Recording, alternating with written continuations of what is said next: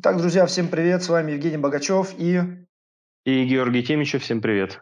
И тема сегодняшнего нашего разговора – это чье кунг-фу сильнее. И кунг-фу не в плане того, там, мое кунг-фу или вот э, Георгия, да, кунг-фу, а в целом тема противопоставления школ, направлений, взглядов друг другу. Когда фитнес-профессионалы, когда профессионалы реабилитации э, играют вот в эту конкурентную какую-то игру, да, или играют в конкурентную войну, не знаю, агрессивно противопоставляя себя другим и так далее. Вот, вот такая у нас тема очень интересная, и я, в общем, долго ждал, очень хотелось мне это обсудить.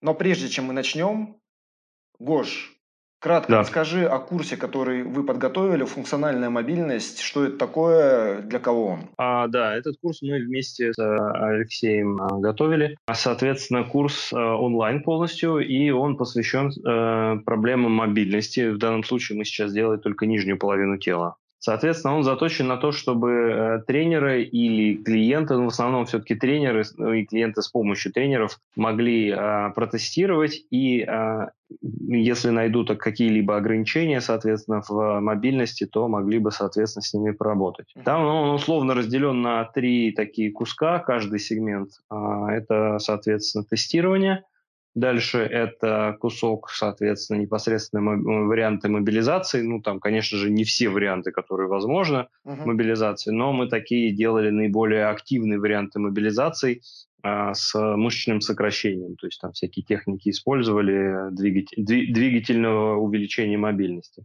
Uh-huh. И третий кусок – это, соответственно, а, уже работа в, активная работа в том направлении, которое было ограничено, то есть, по сути, такое двигательное переобучение. И потом, соответственно, функциональная интеграция всего, всей этой мобильности уже в те движения, которые чаще всего а, страдают от а, ограничения мобильности в том или ином регионе. Вот, вот такую вот логическую цепочку мы, соответственно, с Алексеем а, сделали. И я думаю, что будет вполне себе интересно. По крайней мере, на рынке я таких продуктов у нас а, особо-то не видел.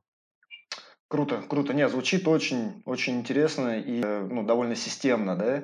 Друзья, значит, если кто-то из вас захочет ознакомиться с этим продуктом, захочет его приобрести, в приложении к этому подкасту будет промокод, который даст вам скидочку, и там будет также ссылка на этот продукт, да, для того, чтобы вы могли почитать да, и да, да принять для себя решение. А мы возвращаемся к нашей главной теме, еще раз, чье кунг-фу сильнее. И в фитнесе я это вижу постоянно вообще. Вот, скажем, есть все, что связано с питанием, и то, что связано с двигательной активностью и фитнесом. Да? И там, и там просто какое-то засилье ортодоксальных учений, эзотерических школ, каких-то новых пророков, каких-то опровергнутых э, веяний там. И в общем одно сменяет другое. В питании э, была палеодиета, потом зональная диета, низкоуглеводная, да, потом кето-диета, непрерывное, прерывистое, точнее, голодание. Сейчас новая какая-то волна. Все друг с другом спорят, что лучше соответствует нашим генам, что лучше укладывается в циркадные ритмы или соотносится с циркадными ритмами,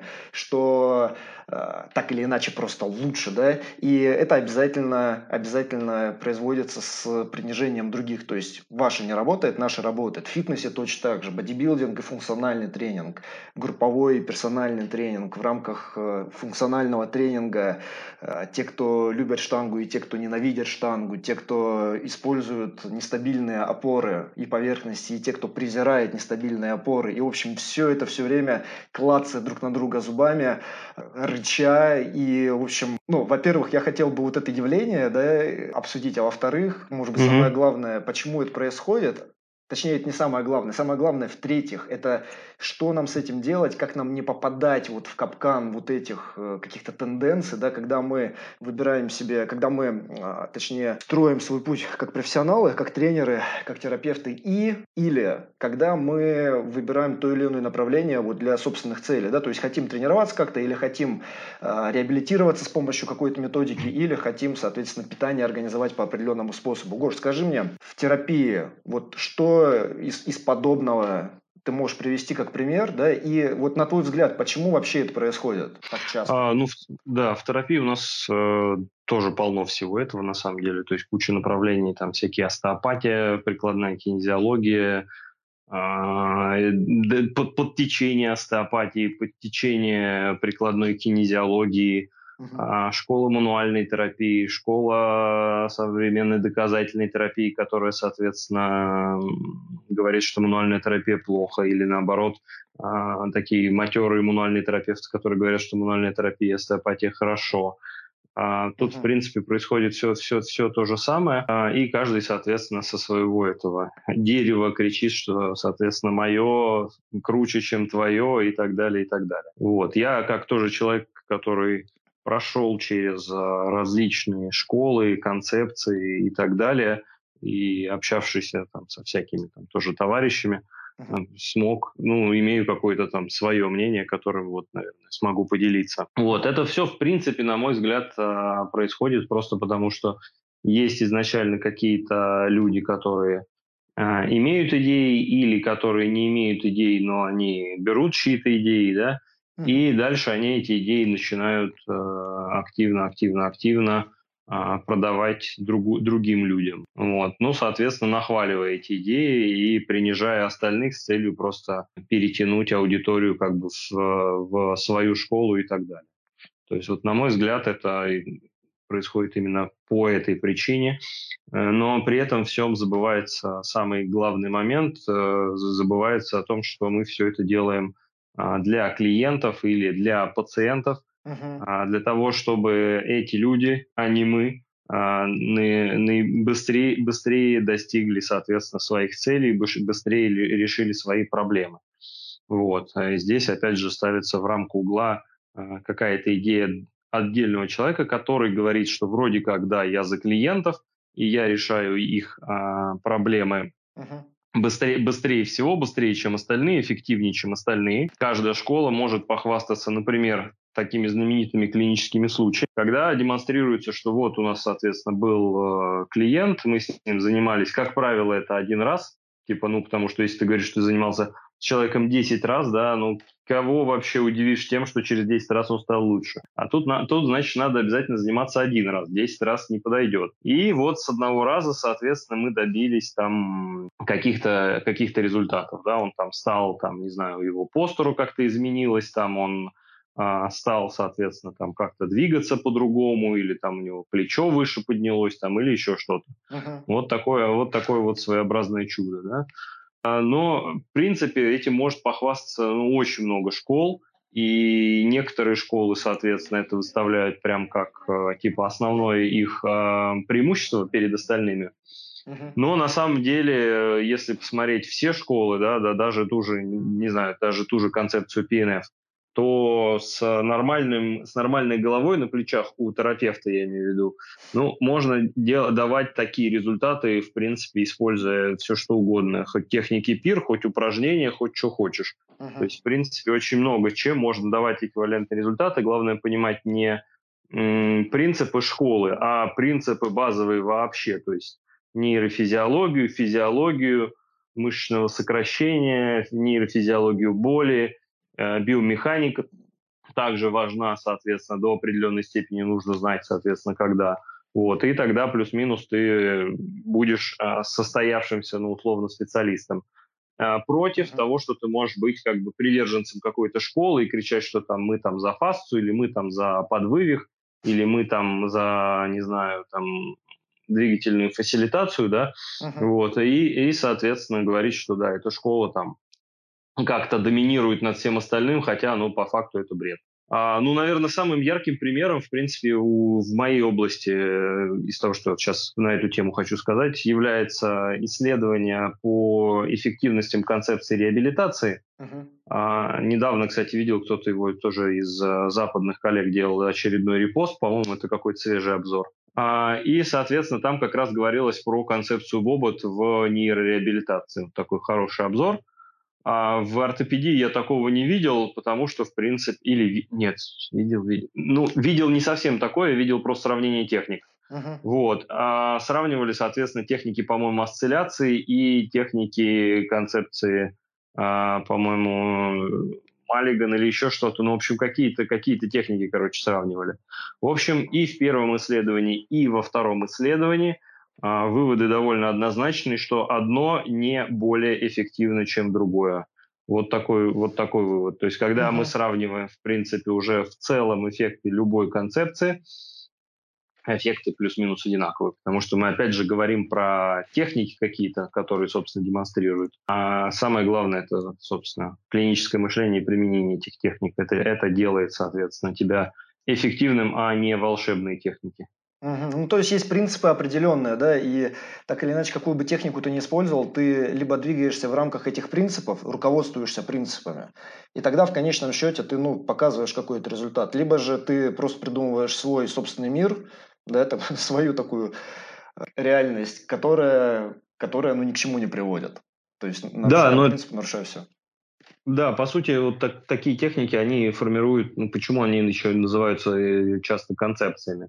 Uh-huh. А, потому что они формируют у тебя внутри твой взгляд на проблему, то есть, условно, там вот есть, не знаю, не поднимающееся плечо, да, для человека там с э, позиции, не знаю, той же концепции PNF, uh-huh. это будет э, ограничение там каких-то паттернов определенных, э, если он там очень много общался, например, с немцами или корейцами, но они там топят, соответственно, за стабильность вначале, они, соответственно, будут искать какие-то проблемы стабильности, uh-huh. стабилизировать там, не знаю, кор, потом, соответственно, работать над мобильностью. Если взять там а, человека, не знаю, с той же концепцией, опять же, Маллиган, да, он будет думать про подвывих и будет, соответственно, делать там заднелатеральное скольжение, чтобы увеличить э, мобильность плеча, ну или там смотреть на шею, чтобы там соответственно, может быть, это от шеи, да, потом, если, если, если это не сработало. Uh-huh. А, там еще какая-то концепция, ну, там будете делать тоже там движение шеи и так далее. Вот, то есть э, определенный взгляд формируется, и ты работаешь по тем схемам, которые, в принципе, которым тебя обучают, которые закладывают на базовом обучении, и для тебя вот, ну, условно, картина мира становится вот такой. Ну, в данном случае это картина патологии, да? Uh-huh. А нету, нету желания обычно, поскольку обучение довольно емкий и требует там длительного, длительной отработки и так далее, нету желания и мотивации у людей смотреть на вещи как-то по-другому, или они об этом просто на, на этот момент времени не знают. Uh-huh. Вот. Потом, соответственно, если человек хочет развиваться не в рамках этой концепции, а просто, то могут появляться какие-то другие объяснения возникновения одного и того же. Вот недавно а, был а, кур, на курсе, я вел курс в Челябинске по двигательному контролю и двигательному обучению. Да. И там, соответственно, был такой вопрос от студента, а вот, значит, а, мы разговаривали про виды чувствительности. Он говорит, а вот, значит, а, есть а, такая идея о том, что Соответственно, если ограничен подъем прямой ноги в положении там лежа, да, тест uh-huh. такой, то это может происходить из-за того, что, допустим, существуют какие-то фасциальные ограничения, и мы, значит, можем надавить там шеей, по-моему, он сказал, на мячик, освободить, соответственно, фасцию, и нога будет подниматься выше. Uh-huh. Вот, и мы, соответственно, обсуждали там, какие, какие идеи вообще, почему это еще может происходить. Взяли, соответственно, вот эту идею как одну из, то есть, условно, вот вы, вот вы лежите на полу, вот вы нажимаете, соответственно, головой на мячик, и вот нога поднимается выше, Почему это может происходить? Ну, первая идея, да, окей, мы там освободили фасцию. Uh-huh. Есть, ли какие, есть ли какие-то еще идеи, соответственно, почему это может происходить? Ну, и мы там насчитали, я не, сейчас не вспомню сколько, а, это надо мне сейчас будет немножко на другом тогда сосредоточиться, но, по-моему, штуки четыре а, различных варианта, почему, почему, соответственно, это может происходить. То есть uh-huh. какие еще могут быть объяснения этому? Часть из них была, соответственно, нейрофизиологическая, там, по-моему, это переключение нервной системы, это повторение движения в виде подъема прямой ноги, это скольжение нервной системы. Скольжение нервов самих. Скольжение нервов, да, поскольку скольжение нервов тоже, тоже, соответственно, увеличивает мобильность, мы знаем. Да, да, да. Вот, да. Сейчас, сейчас не вспомнишь, к каким еще выводам мы пришли. Вот три Три, вот я помню, еще, еще не помню один. У меня, знаешь, какое вообще, скажем, возникает аналогия, вот ты говоришь, и я там просто думаю, какие-то у меня моменты э, резонируют, да, вот почему мы когда видим вот эти противопоставления, вот эти школы, там всегда обязательно должен быть кто-то, кто выступает как идейный вдохновитель, да, там в худшем случае это какой-нибудь гуру, который э, вот он, не знаю, как Чарльз Мэнсон, там ведет всех непонятно куда, там угу. а, предрекает конец света, да, и сводит с ума какие-то слабые там а, слабые умы. Вот. В лучшем случае это, ну, просто, скажем, сильные личности, которые за собой ведут людей. То есть это, с одной стороны, вот те, кто являются некими, ну, лицом концепции или лицом школы, да, вот этот учитель, сенсей. А с другой стороны, есть последователи его, которые за ним идут. И вот с точки зрения последователей, а, вот особенно если мы говорим про там, специалистов, да, которые вот становятся сторонниками какой-то концепции. Когда ты тратишь кучу времени и кучу денег на то, чтобы обучиться вот какой-то концепции, угу. вот, вот этот вклад, инвестиция твоих ресурсов, она для тебя повышает ценность той, этой концепции, хочешь ты этого или нет. То есть даже угу. если ты, вот, там, чем больше ты, я не знаю, денег заплатил или чем больше времени ты потратил, тем меньше ты склонен говорить, что эта концепция, она ерунда, да, она как бы не стоит вот этих денег и не стоит этого времени. Хочется, ну, не чувствовать себя дураком, что ты тратишь время и деньги на непонятно что. Хочется чувствовать, что ты тратишь это на какие-то полезные там вещи, которые продвигают тебя вперед как профессионала. И э, вот я это видел, в фитнесе видел, в нутрициологии видел, когда реально люди, по сути, со временем вот они учатся, тратят, тратят деньги, время, деньги, время. И видно, как у них происходит вот эта рационализация, да, когда они обосновывают для себя, почему вот эта концепция, она реально классная. Сначала она просто классная, и потом она самая классная. А если кто-то нападает со стороны и говорит, типа, не, это фуфло, то, что вы делаете, вот включается еще какой-то вот этот защитный механизм, да, и ну, начинается вот это гавканье там в разные стороны. Вот, то есть тут я просто что хочу сказать, я, я не знаю, замечал ты это или нет, но вот реально, чем дороже какое-то обучение или чем дольше оно длится, тем меньше, тем, тем менее критически человек относится к нему, тем менее он склонен говорить, э, это того не стоило, да, и тем больше он, наоборот, склонен вот как раз э, обособляться от других. Я не знаю, замечал такое, не замечал? Да, да, да, есть, есть у нас тоже такие концепции, там просто обучение стоит там за, по-моему, что-то 3 или 4 дня, там 2000 долларов, uh-huh. а, причем это в Штатах, и там, по сути, чему тебя учат, это тому же, что и учат на обучениях, которые стоят в 5 раз меньше и проходят в России, по сути, это такой называется функциональный массаж, то есть когда ты нажимаешь э, на мышцу uh-huh. и двигаешь, соответственно, смежным, смежным суставом, увеличивая тем самым амплитуду движения. Просто это очень красиво обернуто и стоит безумных денег. И, ну, и подается, соответственно, как нечто, нечто уникальное, опять же, доминирующее над всем остальным. Угу. Это не техника активного релиза? А, да, да, да. Похоже, похоже. Да, да, да, это она и есть, это она и есть, да. Вот. Но вот. просто она описана еще и у других авторов, и уже на самом деле давно и э, долго преподается в принципе, повсеместной. В ней как бы нет ничего такого уникального, тем более с учетом современных представлений о том, что вообще мы такими техниками делаем. Да, да. Притом, мне кажется, еще люди, вот если опять со стороны специалистов, со стороны последователей школы смотреть, люди стремятся к простоте, простоте описания мира. Хочется, ну, как бы понимать, вот что вокруг тебя происходит, и, и думать, что ты понимаешь, э, что ты делаешь, да. И поэтому тоже, ну, гораздо легче людям как раз склониться к какой-то одной школе, к какому-то одному течению, и вот на нем сосредоточиться, да. То есть такая некая специализация внутри специализации. Вот. Я сам этим грешен, на самом деле. Я же это прошел, вот когда я начинал заниматься кроссфитом. Я в прошлом выпуске об этом говорил, в прошлом эпизоде. И у меня было вот это время в 10, в 11, в 12 году еще, когда у меня кроссфит был ответом на любой вопрос. Вообще на любой. Да? И это было как раз время, когда я не очень много понимал, не смотрел в стороны никуда. Вот было одно, то, что мы делали, одно направление, этого хватало. И у меня потом было довольно жесткое такое отрезвление довольно, я не знаю, брутальное, может быть, вот где-то там в 2013 году, когда там внезапно мне стало тесно вот в этой одежке, да, там, условно, кроссфитовской, вот uh-huh. в этой, не знаю, uh-huh. в этой семантической какой-то среде. И я просто начал смотреть, что, в принципе, еще есть. И я просто помню, у меня такое какое-то около шоковое состояние, которое на самом деле длилось несколько месяцев, там чуть ли не год, когда я просто жадно, на самом деле, пожирал информацию вот извне, да, не uh-huh. изнутри кроссфита, uh-huh. а извне. И после этого, собственно, ну, оно как бы уже ничто не было прежним, то есть дальше у меня были просто принципы, были методы, были средства и конкретные люди, для которых я выбирал то или иное. А, а вовсе не вот какой-то один бренд или какое-то одно направление.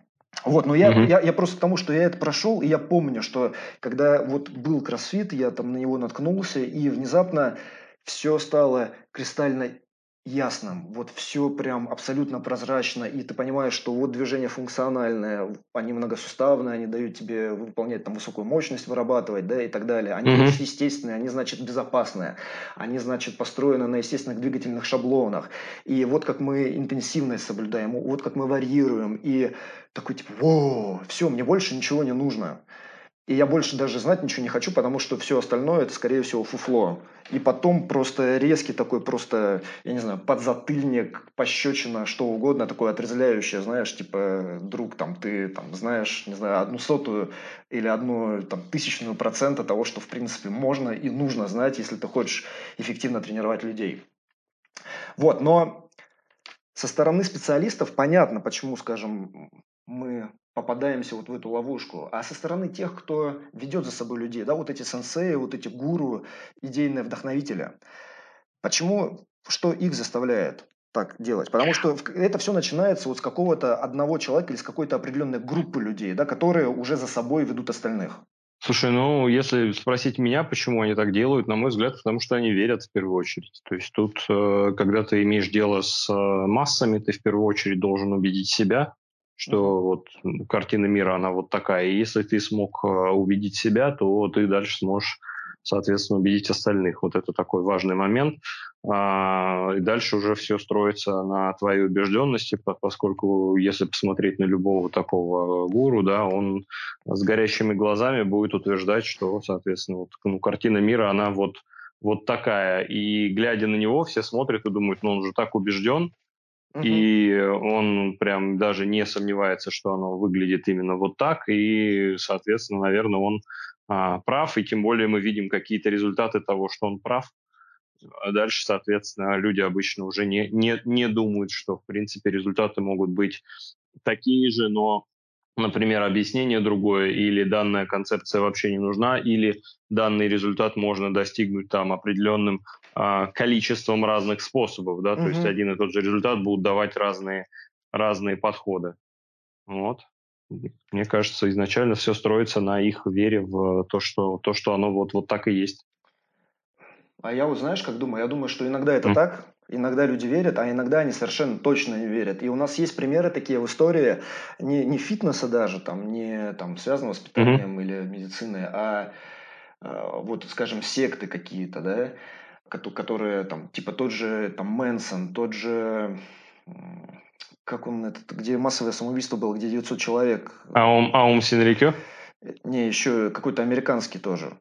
Короче, не суть, да, у нас есть примеры, скажем, там всяких э, представителей а, вот этих массовых религий, которые попадаются на там мужеложестве, на каких-то преступлениях, еще чем-то, которые часто они являются такими, типа, вдохновляющими людьми, которые там могут зарядить других людей, которые могут угу. а, вот выстроить свою речь, которые такие ораторы, или, под, или просто с рождения, вот по естественному какому-то стечению они ораторы, или они это развивали, да, но так или иначе mm-hmm. вот искусно как-то строя свои фразы и э, мысли, э, я не знаю, запудривают голову другим людям и выдают себя за тех, кто верит, и, и собственно, по этой причине ведут. Слушай, есть в фитнесе примеры, когда а вот есть чувак, например, я не буду говорить, кто это, и, там, но вот есть, да, человек, который американский, американский, скажем, угу. вот идейный вдохновитель одного направления, который говорил в свое время, это было там лет пять назад или что-то такое, вот он говорил прям открытым текстом, работа с отягощениями делает вас тупыми, это первое. Второе, а, приседы и тяги для бета-самцов, угу. Ну и, собственно, хватит. Тут первое и второе. Да, первое это то, что... Причем есть прям видео, да, где человек этот, он прям рассказывает, почему работа с отягощениями делает вас тупыми. Потому что вот у вас есть мозг, мозг приоритетный орган, он требует наибольшее количество энергии. Если вы вдруг наращиваете Пока мускулатуру, все. Угу. То, угу. то вы как бы повышаете конкурентные вот эти потребности между мускулатурой и мозгом, и угу. вы, по сути, перераспределяете ресурсы, и из-за этого становитесь тупыми, да? Я, ну, я, я, тут я есть, думаю, есть, есть уже момент, да, я, который, я которому что, есть вопросы я, уже я не думаю, по этому что в это он верит, но я совершенно точно знаю, что он не верит в другое утверждение, где он говорит, что приседы для бета-самцов, потому что чуть позже, там несколько лет спустя, он точно так же, точно так же где-то написал, типа, ну, друзья, я говорил об этом, да, но это просто способ привлечь внимание. А как мне еще себя позиционировать в фитнес-индустрии? Как к себе привлечь внимание? Вот я говорю там что-то, да, про какой-то функциональный uh-huh. тренинг, меня никто не слушает. Как мне uh-huh. себе заявить? Вот я сказал, что вы дебилы, да, вы все обернулись на меня и слушаете, застыли в недоумении. И я вам что-то там рассказываю.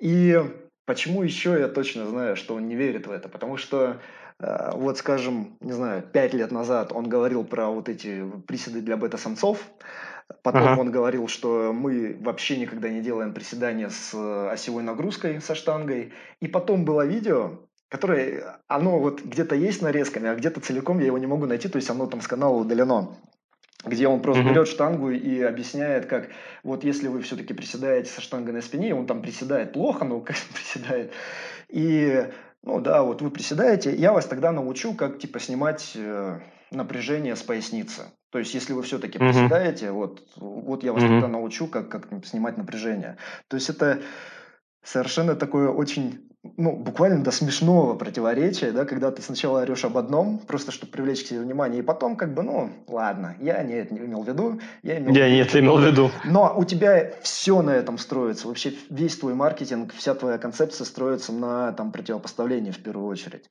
Вот, поэтому иногда люди верят, да, и я видел таких там в фитнесе и прочее, там вот прям верят с горящими глазами, вот э, проповедники, не знаю, палеодиеты или проповедники кето-диеты или э, прерыв прерывистого голодания, да, иногда ты понимаешь, что да, чувак, он, в принципе, достаточно умен, он может э, выстраивать какие-то сложные фразы, он может использовать, вворачивать да, какую-то терминологию, которую никто не понимает, 90% не понимает, что это такое, но они начинают верить, потому что, ну, похоже, тут эксперт, да, запахло экспертом. Да, я, все... я не понимаю, наверное, у меня не хватает знаний, а у него их очень много, соответственно, наверное, он прав. Да, да, да, да, да. Вот. Я считаю, что в этом плане нам надо, надо иметь некие, не знаю, инструменты или принципы как раз определения, да, вот, вот этот человек, он действительно за ним стоит идти или, или лучше остановиться там и постоять в сторонке еще чуть-чуть послушать. Потому что, как правило, время, там, год, два, три, они показывают, кто, кто есть кто, да. Вот, долго в ну, случае да. не длится.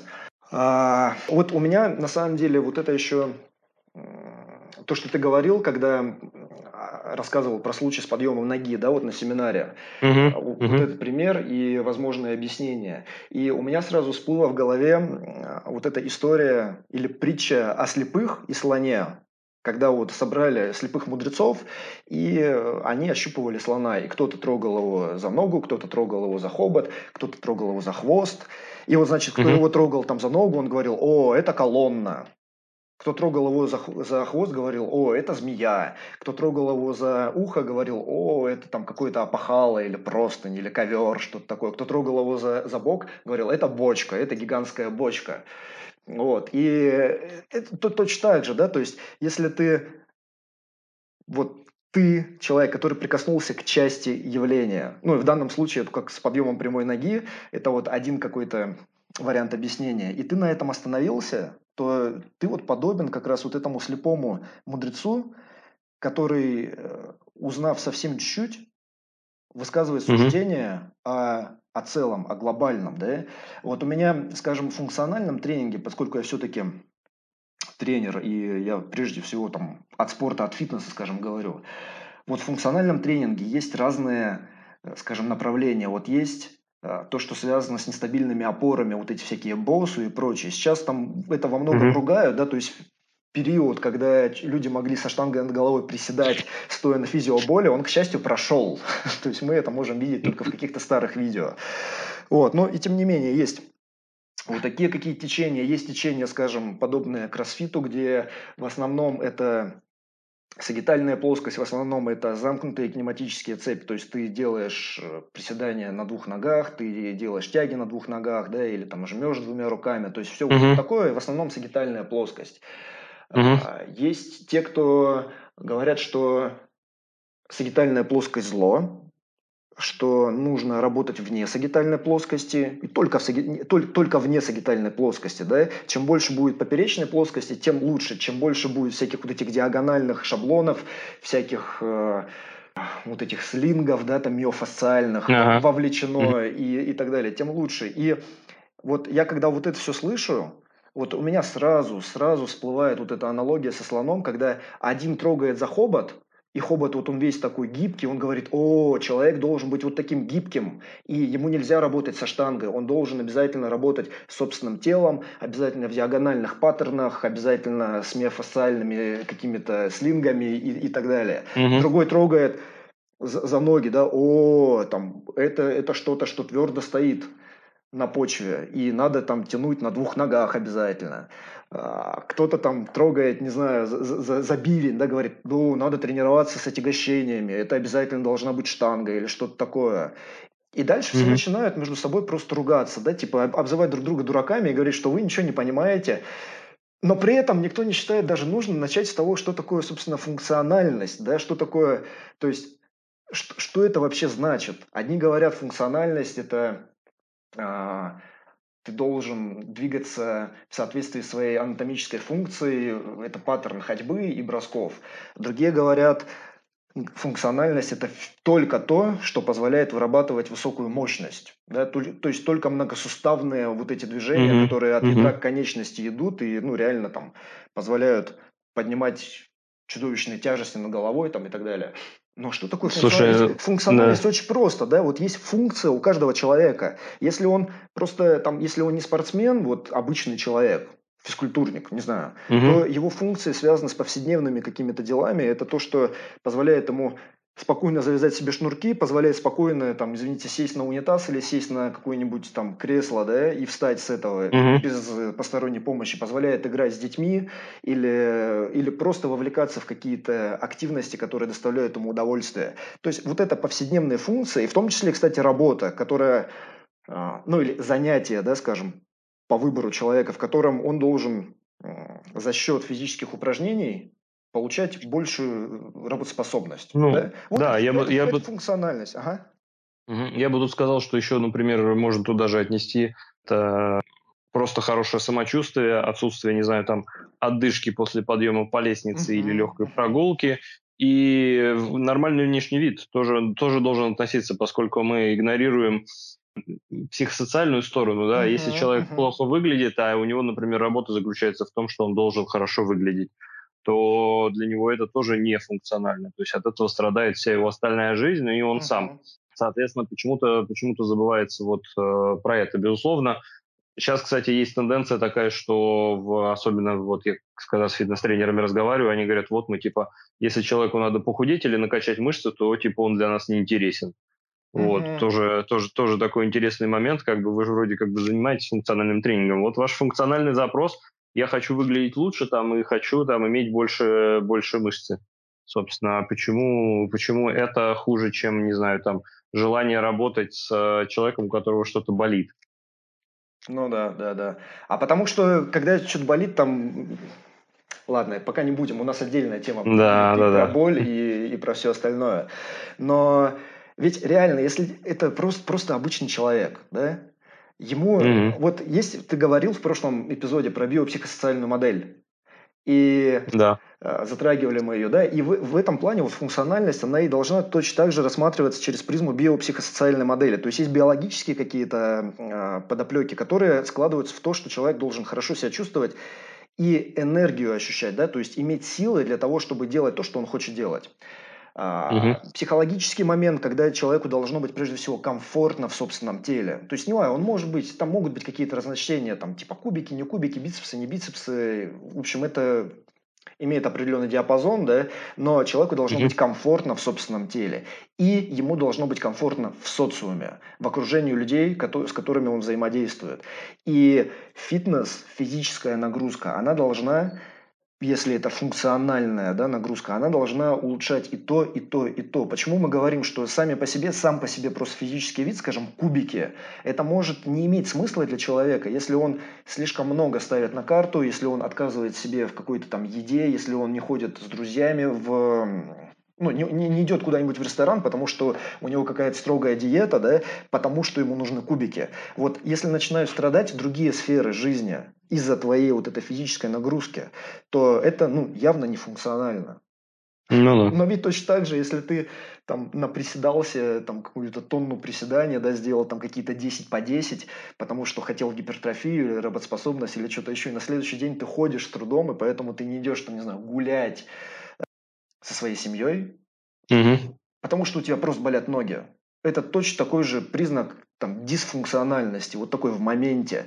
И почему-то все время нужно концентрировать внимание вот не на этом, а на том, что мы конкретно делаем. Вот эти упражнения не функциональны, а вот эти функциональны закрывая глаза на то, что является функцией. Да? То есть, например, в кроссфите была вот эта тема, что движения должны быть обязательно многосуставные, иначе они не функциональны. Но вот если мы возьмем mm-hmm. какого-нибудь армрестлера, который борется на руках, да, вот он, он борется на руках, для него изолирующие движения, любые, те же там сгибания рук и так далее, они являются на 100% функциональными, потому что они его готовят. То есть это специально подготовительное упражнение, для, для его вот соревновательного какого-то движения. Угу. Да?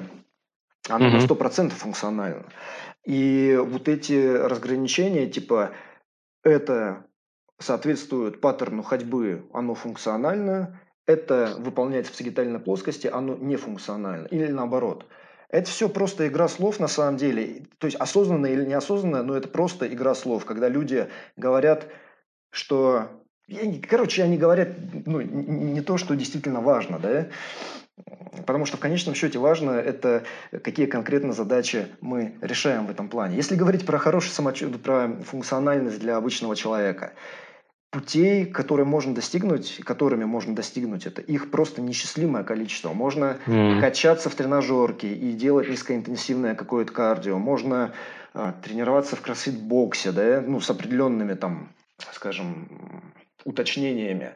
Можно делать кучу разных вещей, групповые программы, персональные программы, йога, э, скандинавская ходьба, интервальный тренинг, э, длинное низкоинтенсивное кардио, куча-куча всего. То есть есть определенные принципы, которые мы не можем переступать.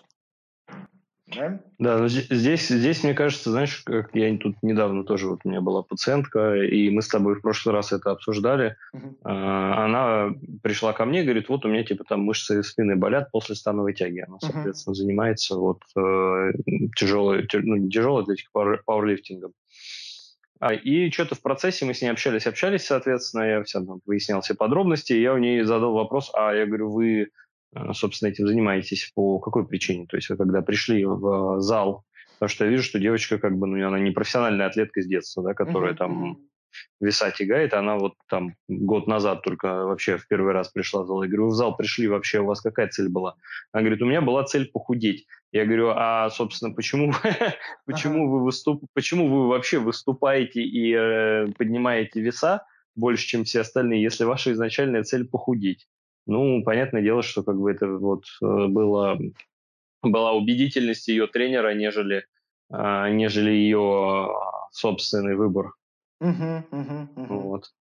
То есть здесь произошла, по сути, подмена, потому что, видимо, тренер был достаточно убедителен, а, рассказав ей, что, как бы, да, если ты будешь это поднимать, ты, значит, тоже похудеешь, короче, но еще и будешь сильнее намного. Uh-huh. Вот. Вопрос ей, ей лично зачем, потому что у нее изначально была совершенно другая цель, и средства могли бы быть другие, более, более подходящие, соответственно, с э, меньшими нагрузками и меньшим риском, поскольку когда мы выходим на соревновательный момент, то понятное дело, что там как бы уже не вопрос здоровья, а вопрос результата. Угу, угу. И опять мы упираемся вот в то, о чем мы говорили в прошлом эпизоде, да, что э, тренер или школа выходит на первый план. И потребности человека, да. который пришел, они подчиняются, видоизменяются вот под то, что преподносит вот этот тренер, специалист, да, или, или вот эта школа. И, и мы опять вот вовлекаемся вот в этот порочный круг. Вот реально, если взять, допустим, вот взять диеты, вот эти есть лагеря низкоуглеводные, безуглеводные, да, кето-диета, угу. прерывистое голодание. Ведь если посмотреть исследования, э, которые в долгосрочной перспективе просто оценивают и то, как люди теряют вес, и качество э, компонентного состава, да, чтобы вот эта потеря веса она была за счет жира, а не за счет мышечной массы. И потом, насколько человек может соблюдать эту модель, то есть насколько устойчива вот эта модель питания, чтобы человек угу. мог оставаться вот, вот в этом весе, ему было комфортно и так далее. И как только мы смотрим в долгосрочной перспективе, то есть это там несколько месяцев, да, там от полугода, год и так далее, как только мы убираем всякие э, там, мелкие факторы, мы видим, что, скажем, прерывистое голодание или кето-диеты, или низкоуглеводная диета, или даже высокоуглеводная диета, при условии, что мы следим за колоражом, мы соотносим колораж с своими энергорасходами, связанными с упражнениями, с активностью во время упражнений и вне упражнения. Да? Если mm-hmm. у нас есть баланс по микроэлементам, если у нас есть Э, в рационе достаточно пищевой клетчатки, если мы пьем достаточно воды, э, следим там за балансом микро... витаминов, микроэлементов, то нет никакой разницы, там, ты полдня не ешь и еще полдня ешь, или ты ешь 6 раз в день, или ты ешь 3 раза в день, да, равномерно. Угу. У тебя вообще нет углеводов, как в кето-диете, или у тебя там 70% рациона – это углеводы. Другое дело, что опять, какие углеводы, да, вопрос. То есть качество вот этих углеводов, наличие там клетчатки и все, все вот эти остальные моменты, которые я говорил. И особо нет разницы вот в долгосрочной перспективе, потому что все упирается в то, что качество еды должно быть там на первом месте, да, то есть если это mm там, белки, их должно быть достаточно много, там от 1,7 э, до 2,2 грамма на килограмм веса тела. Если это углеводы, то они должны быть по максимуму необработанные и ну, максимально натуральные. Жиры должны быть в каком-то балансе между насыщенными, мононенасыщенными, полиненасыщенными. Ну и так далее. Угу. И нет смысла, нет смысла драться. Мы получаем разные э, варианты для разных людей. Кому-то подходит кето по разным причинам. Да, вот она для эпилептиков, насколько я знаю, прям очень какие-то существенные результаты дает. Но кето-диета не подойдет тем, кто, допустим, соревнуется по кроссфиту, потому что кроссфит – это спорт, который на гликогене, на глюкозе работает. И на жирах ты просто ну, не выплывешь, ты утонешь, сдуешься, ничего не сможешь делать. А, тебе не нравится, там, не знаю, есть углево углеводы, да, ты перешел на кето-диету, тебе там не нравится что-то еще, не нравится там просыпаться и сразу впихивать в себя какую-то кашу с яичницей, ну, не вопрос, там, начиная есть там с, с обеда, да, но следи за общим колоражом в сутки. То есть у тебя есть просто разные варианты поведения, которые одинаково эффективны, если ты будешь соблюдать определенные принципы. Колораж, достаточное количество белка, качество пищи, достаточное количество клетчатки, то есть это овощи и фрукты, да, Угу. А, либо же, если это там у тебя нет овощей и фруктов, то там надо понимать, откуда ты эту клетчатку берешь. И нет никаких проблем. И не надо тыкать пальцем и кричать, типа, ты дурак, э, и ничего не знаешь. Да? В фитнесе ведь точно так же. Вот есть принципы. Принцип специфичности. Он означает, что то, что мы даем человеку, должно быть специфично его целям. Если это обычный человек, то вот специфичность, опять, это функция да, повседневная. То есть чувствовать себя лучше, да. выглядеть лучше, быть более уверенным в себе, э, с разных сторон, в том числе с точки зрения физической какой-то, физических кондиций. Дальше принцип индивидуальности, то есть мы учитываем историю травм этого человека, историю болезни этого человека, его предпочтения, его тренировочный статус, да, э, угу. то, где он тренируется, с кем он тренируется, какие движения он может выполнять и в какой амплитуде. И дальше мы составляем программу, которая имеет или соответствует принципу прогрессивной перегрузки, то есть постепенно усложняет стимулы, которые, которым мы подвергаем человека. То есть отягощение становится чуть больше, скорость движения становится чуть выше, да, сложность постепенно растет. в соответствии с адаптацией вот этого человека. И принцип вариативности, когда мы варьируем управляемо стимул тренировочный, чтобы не наступала плата, да, чтобы не было такого, что человек вышел на плату в чем-то, и вот он там топчется на месте и больше не двигается. Если отталкиваться mm-hmm. от принципов, то совершенно не важно, что конкретно ты делаешь. Для одного это будет изоляция, изолированное упражнение, для другого это будет что-то многосуставное в, может быть, комбинации, там, сагитальная плоскость, фронтальная плоскость, поперечная плоскость, да, с отягощениями, mm-hmm. без отягощения, с эластичным сопротивлением или с каким-нибудь пневматическим там а, сопротивлением. То есть это, это абсолютно вторично, и внезапно ты вне вот этой борьбы, вне вот этой суеты, когда опять одни оскорбляют других, а, те защищаются, те нападают, потом меняются местами, и просто какая-то вот эта возня продолжается, хотя ну, ты правильно в самом начале сказал, это все не о нас, не о специалистах, вот наша да. профессия, да, там, помогающая профессия, она о людях, которым мы помогаем. И в первую очередь, вот в, в первую и в последнюю все упирается в тех людей, которым мы помогаем. Не их притягивать за уши вот в наше видение мира, в нашу картину мира, а использовать весь имеющийся у нас арсенал и стремиться расширить этот арсенал, чтобы максимально эффективно людям помогать. Вот. Угу, да, согласен. Друзья, если вы являетесь специалистами, особенно начинающими специалистами, да, вы должны как минимум увидеть вы должны понимать, что стремление упростить свои взгляды да, и примкнуть к какой-то школе, оно естественно.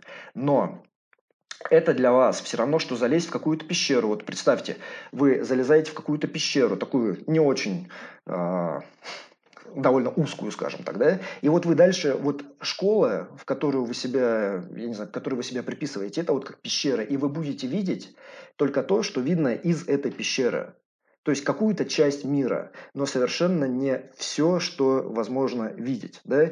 Или по-другому, вот возвращаясь к этой аналогии с, со слоном. То есть вы себя обрекаете на то, чтобы все время щупать только бивень и говорить типа «О, то, чем я не занимаюсь, оно твердое и цилиндрообразное, это штанга. Или о, это, это может быть, и прости за э, вставку, это может быть не бивень. Это может быть совершенно вообще непонятно что, да.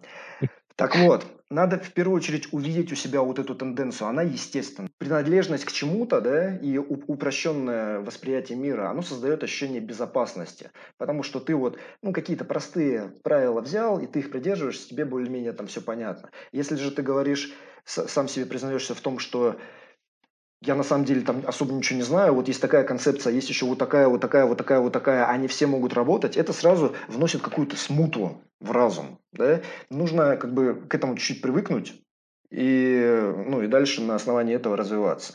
И развиваться, да, то есть воспринимайте не так, что одна школа хуже, чем другая. В любой школе, даже в тех, которые, или в концепциях, даже те, которые, может быть, построены на вот этом агрессивном маркетинге и на агрессивных каких-то заявлениях и так далее, там всегда есть чему поучиться, всегда есть то, что можно взять себе на вооружение, не приписывая к этому идеологию, и не прихватывая с собой идеологию, да, а просто вот определенные методы, определенные средства, чтобы применять их в определенных случаях. Да, так и есть. И ваша так жизнь, и есть. ваша жизнь реально, она будет гораздо комфортнее и гораздо продуктивнее. Если нет, то в какой-то момент, вот как, как у меня это было, да, это будет вариант такого жесткого пробуждения, знаете, как этот э, Нео в «Матрице» когда ты думаешь, что мир один, и потом в какой-то момент тебе дают пинок там, или, не знаю, или ты спотыкаешься, или что-то еще, и внезапно оказывается, что мир, он совершенно другой. Вот. Для тех людей, которые являются потребителями услуг, да, то есть э, которым нужно какой-то тренировочный продукт, ну, которым тренировочные цели нужно решить, или которым нужно питание как-то организовать, или которые хотят от боли избавиться, или восстановиться после травмы и, и так далее. Вы тоже в первую очередь должны понимать, что нет единственно верных путей. Да? Есть разные способы решения вашей задачи, разные. Но что вы должны точно скажем, с, э, с такой щепоткой соли воспринимать. Это когда вот вас убеждают, тренер вас убеждает, что только он прав, все остальные дураки. Когда не тренер, а специалист, да, к которому вы обратились вот так, когда специалист этот использует терминологию для вас непонятную, когда вы чувствуете, что вы не понимаете, что вам говорят, да, и при этом вас ведут, ведут, ведут куда-то.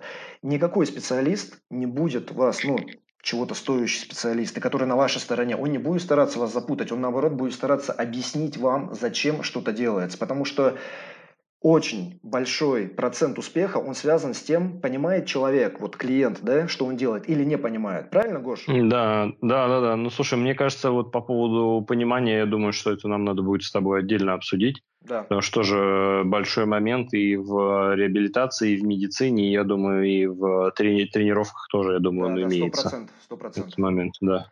Вот, если, если вы не понимаете, вот вы задаете человеку вопрос, и он не может вам понятным языком объяснить, да, он обязательно это как-то усложняет или снова уводит вот в противопоставление себя другим каким-то течениям.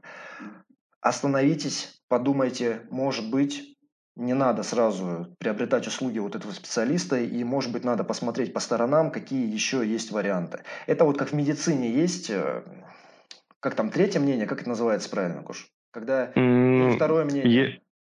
Есть второе мнение, второе ну мнение. это, это не значит, что оно второе, оно может быть и двадцать второе. Да, и да, есть да. еще одна в медицине терминология, это консилиум, то есть когда несколько специалистов собираются и, соответственно, сборная сборное мнение формирует, тогда ты сразу получаешь э, много мнений, собранных в одно. Uh-huh. То есть человек может пойти сам по нескольким специалистам и получить разные мнения, там, допустим, несколько э, стоматологов, да, обойти и типа спросить там вот, а как полечить мой зуб, ну или несколько uh-huh. хирургов. Или если мы говорим про разные пути решения одного и того же, это могут быть разные специалисты, ну, например, вот врач ЛФК, да, или врач спортивной медицины, как я, и, допустим, травматолог-ортопед. Uh-huh. То есть наши, наши мнения на а, патологию могут не совпадать, могут сходиться. Uh-huh. Вот. И тогда человеку нужно взвесить э, за и против, соответственно, э, возможные сроки, исходы и так далее решения данной проблемы. А, с одним методом и с другим методом. Вот так. Но иногда мы можем совпадать. Да, то есть ну, да, да. Ну, то есть, что... Как минимум, да. да, если хирург сказал, что надо резать, прежде чем резать, имеет смысл узнать еще у других специалистов, есть ли какие-то консервативные способы лечения, да? И да. Потому что, вот, да, действительно, может тогда и врач ЛФК сказать, что нет, надо резать, да, потому что там, ну, не резать, а сшивать, предположим, потому что... Да, ну, опери- оперировать. Оперировать, да. да. Вот, либо же скажет, что есть какой-то консервативный способ, который можно попробовать как минимум, и если он не сработает, да, или если консервативные способы не сработают, тогда остается вот этот последний, который, собственно, через операцию решается. Да. Точно так же с фитнесом, точно так же с питанием. Вот с питанием очень-очень болезненный вопрос для многих людей, да, но, друзья, ведь самое главное, вот запомните просто, самое главное, что связано с питанием, то, что вы делаете по отношению вот к своему составу тела, да, и то, что вы, скажем, делаете с точки зрения организации питания, в первую очередь должно быть для вас комфортно. Это не должно быть принесением себя в жертву, это не должно быть каким-то э, просто самоограничением, когда вы там в какую-то аскезу уходите, да, потому что никакие вот эти дискомфортные э, модели, они не являются устойчивыми. Люди срываются, люди возвращают потерянный вес, люди набирают сверху еще вес. И дальше это просто какой-то цикл, какой-то порочный круг, э, который ни к чему не приводит. Поэтому, еще раз, есть разные способы вам надо выбрать для себя какой-то, который будет для вас комфортным в первую очередь, да, и потом его а, уже придерживаться. Точно так же и с фитнесом. Mm-hmm. Понимать, что вы хотите и зачем вы хотите этого. И тогда вам гораздо проще будет объяснить тренеру, специалисту, да, чего вы хотите. И в то же время гораздо проще будет распознать, если вдруг вас уводят куда-то, куда вы не хотите идти. Вы не хотите соревноваться, а вас тянут соревнования. Да? Вы будете понимать, что нет, стоп, вот этого я не хочу. И опять-таки может быть там какое-то второе мнение, какой-то еще один специалист, который может другой подход предложить или другие подходы предложить и так далее. Обычно, еще раз, обычно ищите тех, кто может вам предложить разные способы решения, которые ваши задачи, да, из которых вы можете выбрать то, что вам больше по душе. Потому что двигательная активность – это не средство для достижения задачи или для достижения цели. Это еще и, или, скажем так, это не только средство решения цели, да?